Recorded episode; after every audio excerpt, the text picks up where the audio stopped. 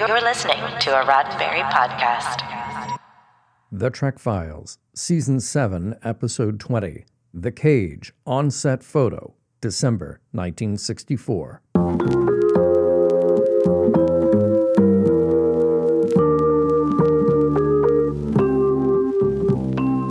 Welcome to The Trek Files, a look into the archives of Roddenberry Entertainment from the personal files of Gene Roddenberry. And now your host, Dr. Trek, Larry Nemechek. Well, welcome back to The Trek Files, all you Trek historians. Hey, yeah, all you tech heads too, you canonistas, I say that lovingly, basically all of you Trekophiles spelled with an F. We're saying hello again to a recent guest. Well, she had her stage name, but we know her today as Emmy Lou Crawford. She had an incredible early life. Well, she grew up knowing Uncle Rod, her name for Gene Roddenberry. Their dads were brethren in the service in the Army Air Forces. She was a dancer and getting started in acting. Gene was writing on her behalf, and as we learned last time you visited, Emmy Lou, but Gene was good to his word. Come on in here and let's talk about the days that you actually did work on Star Trek. So thanks again for joining us. Thanks, Larry. This is so exciting.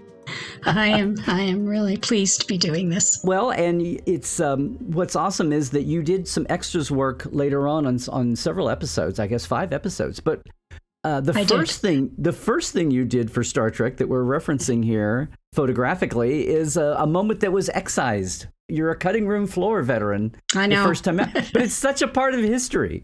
It is, isn't it? I had no idea, of course, until just recently. And I had never seen the photos, and I had never seen the photo of Gene and I. I was so happy when that surfaced because that brought back all kinds of memories. So well, it's that photo has been out there for a while. I had no clue until we could dig out maybe call sheets and maybe find out. And notoriously, extras a lot of times are not listed on the main call sheets. So even that wouldn't have, been right. a golden egg there. But to find you connected with it, because it's an old joke picture, the Where's Oscar? Do you know the story of the Where's Oscar sign and all that? What was even going on? I don't know the story. No, I was just a part of the joke, but I had no idea about the story. Well, here we've got famously, a lot of people don't realize that there were more Orions in the Orion segment of The Cage than what we saw in the final print, right? Unfortunately, that included you being cut. You and your colleague there, and we just had the Vina, but this photo was set up. There's Gene, and that's you on Gene's lap? No. Okay. Which one of our three ladies here is you? I would have to look. I'm on the, if you're looking at the picture, I'm on the right. Okay, so the one without a lap. No, I'm sitting on someone's lap on the right. That's you then. That's Herb Solo. Yes, that's right.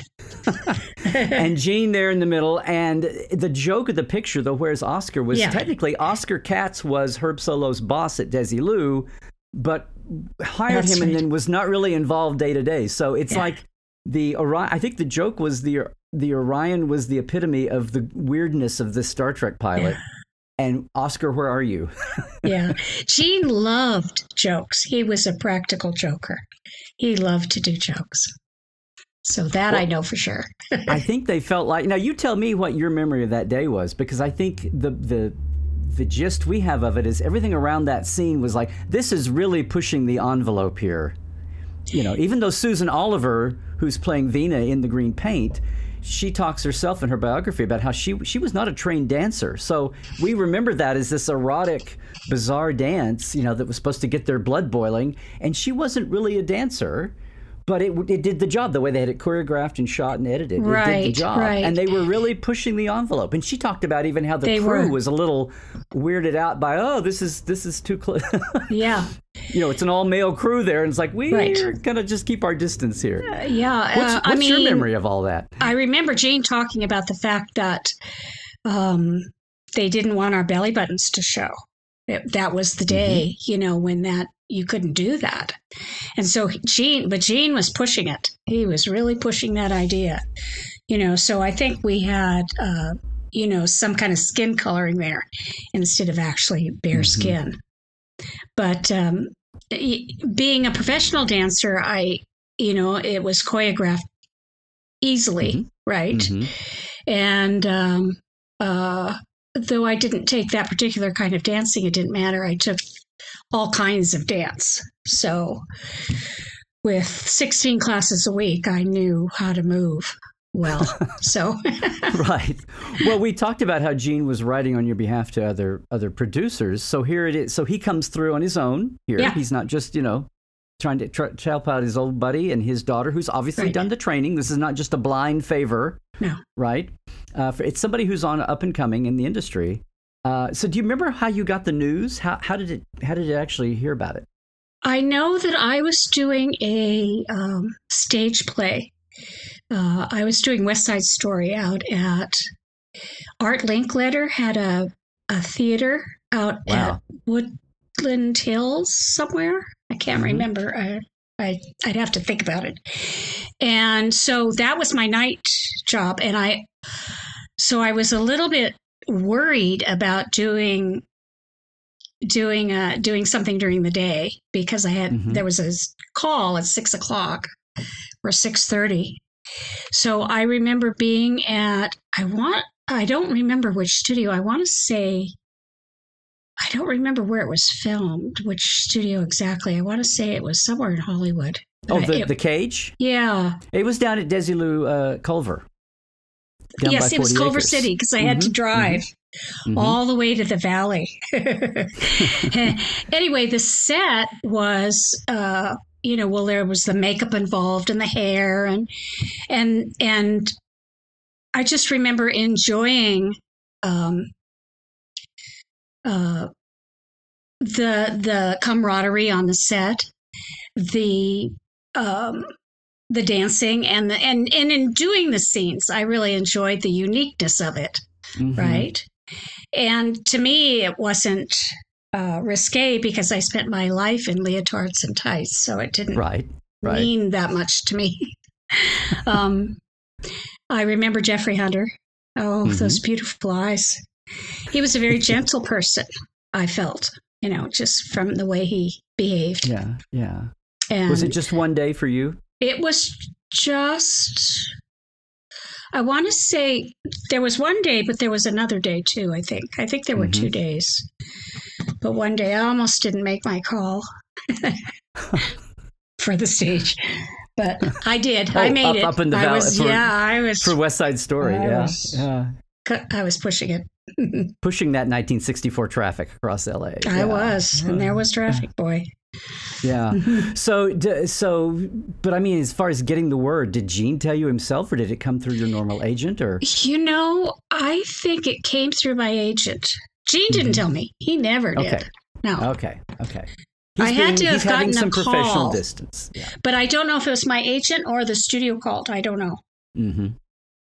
Okay. And I didn't know what I was going in for. I just knew I was going in to be a dancer. Oh, okay. You didn't even have the Gene connection of Uncle Rod's connection at the beginning. Right. No. Until you got there and saw him. Oh, this is one of yours? Is that how you found out when you got to the stage? Yeah. Didn't know. Oh, Uncle Rod, you're here. Yeah. What's going on? That's awesome. And then for the other shows, when once they got to production, once they got into production again, because I think there was a lapse, right? And then a couple of years went by, right? Yeah, and then when they got into production again, the first show, and I don't know which one it was. I'd have to. Well, we've got the list. At least we have a nominal list. Conscience of the King. So was that the first one?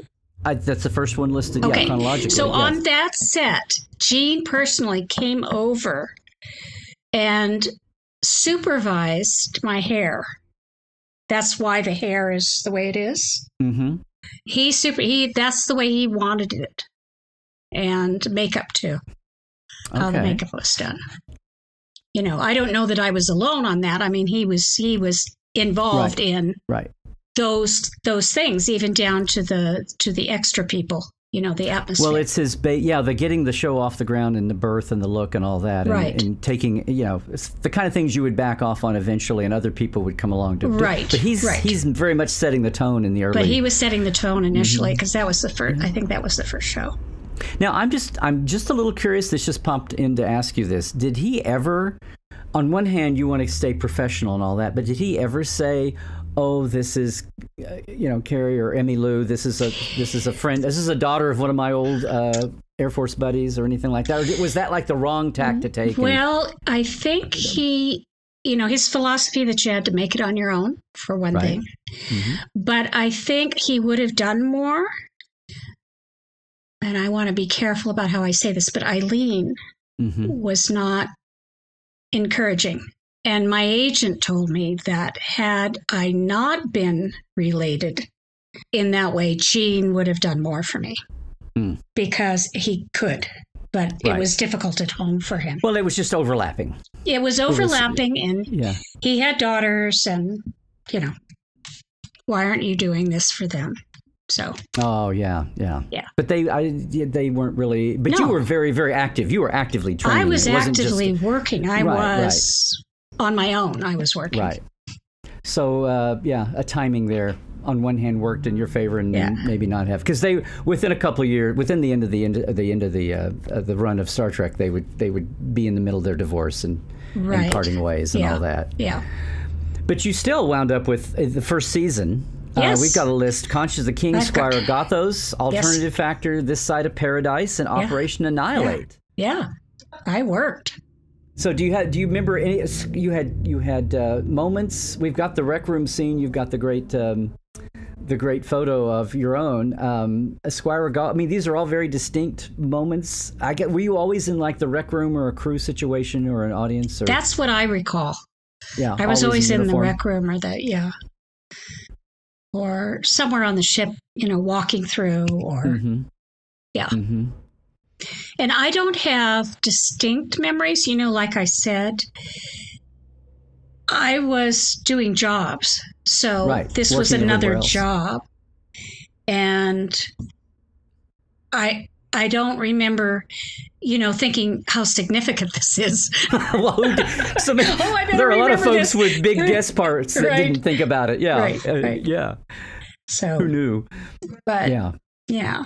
I mean, I do remember being happy that I was working and that Gene was, you know, there for part me. Of that. Mm-hmm. You know. Right. Part of that. Well, I was going to say, you also, just looking at your IMDb, that you did Elvis movies. Yes.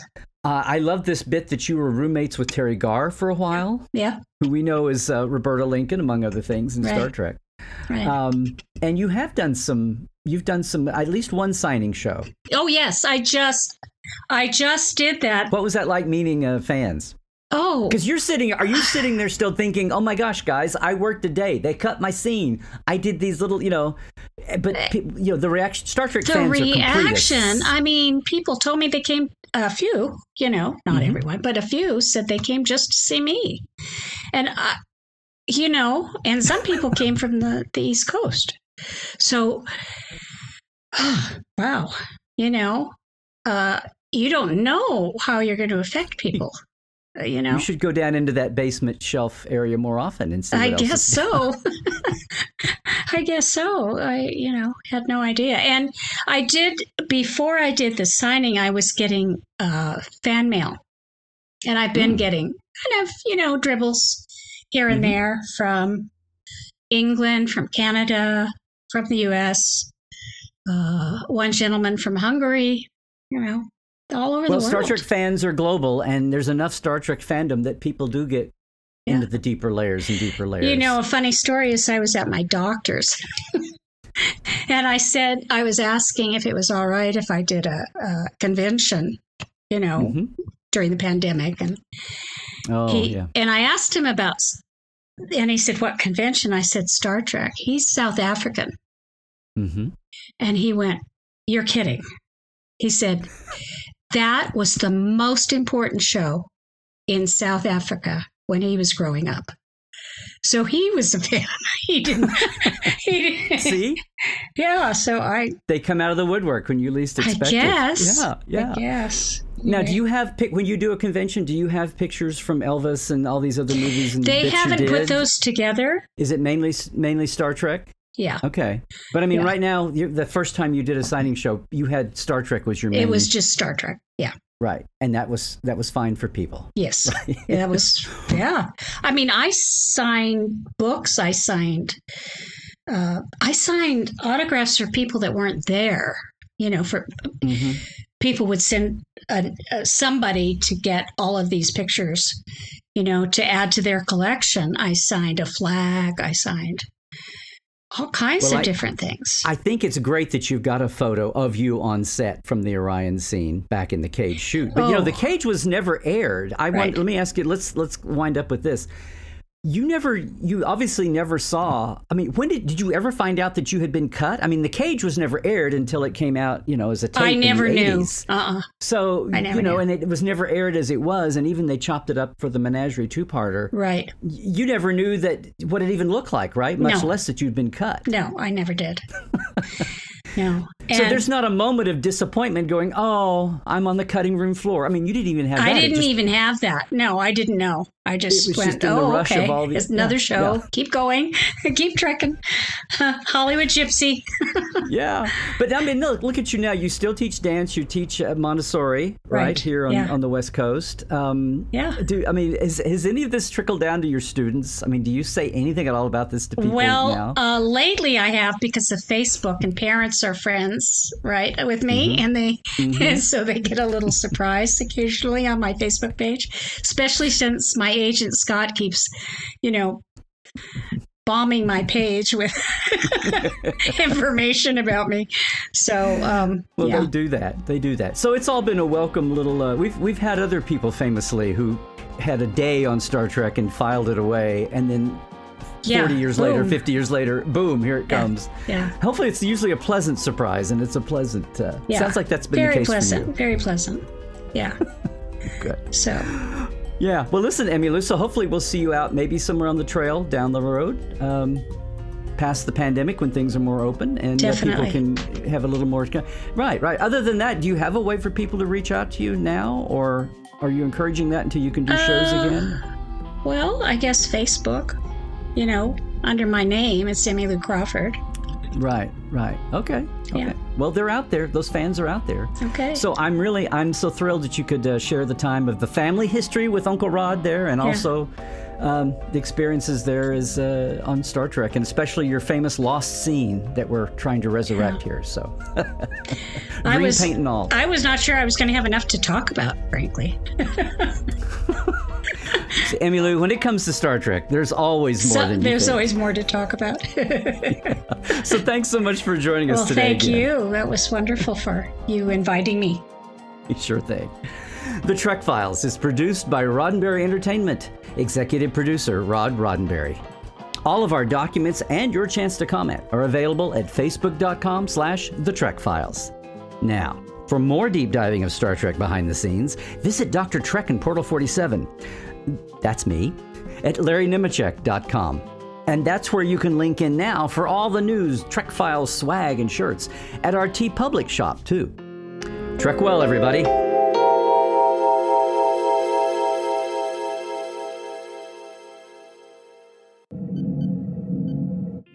This is a Roddenberry podcast.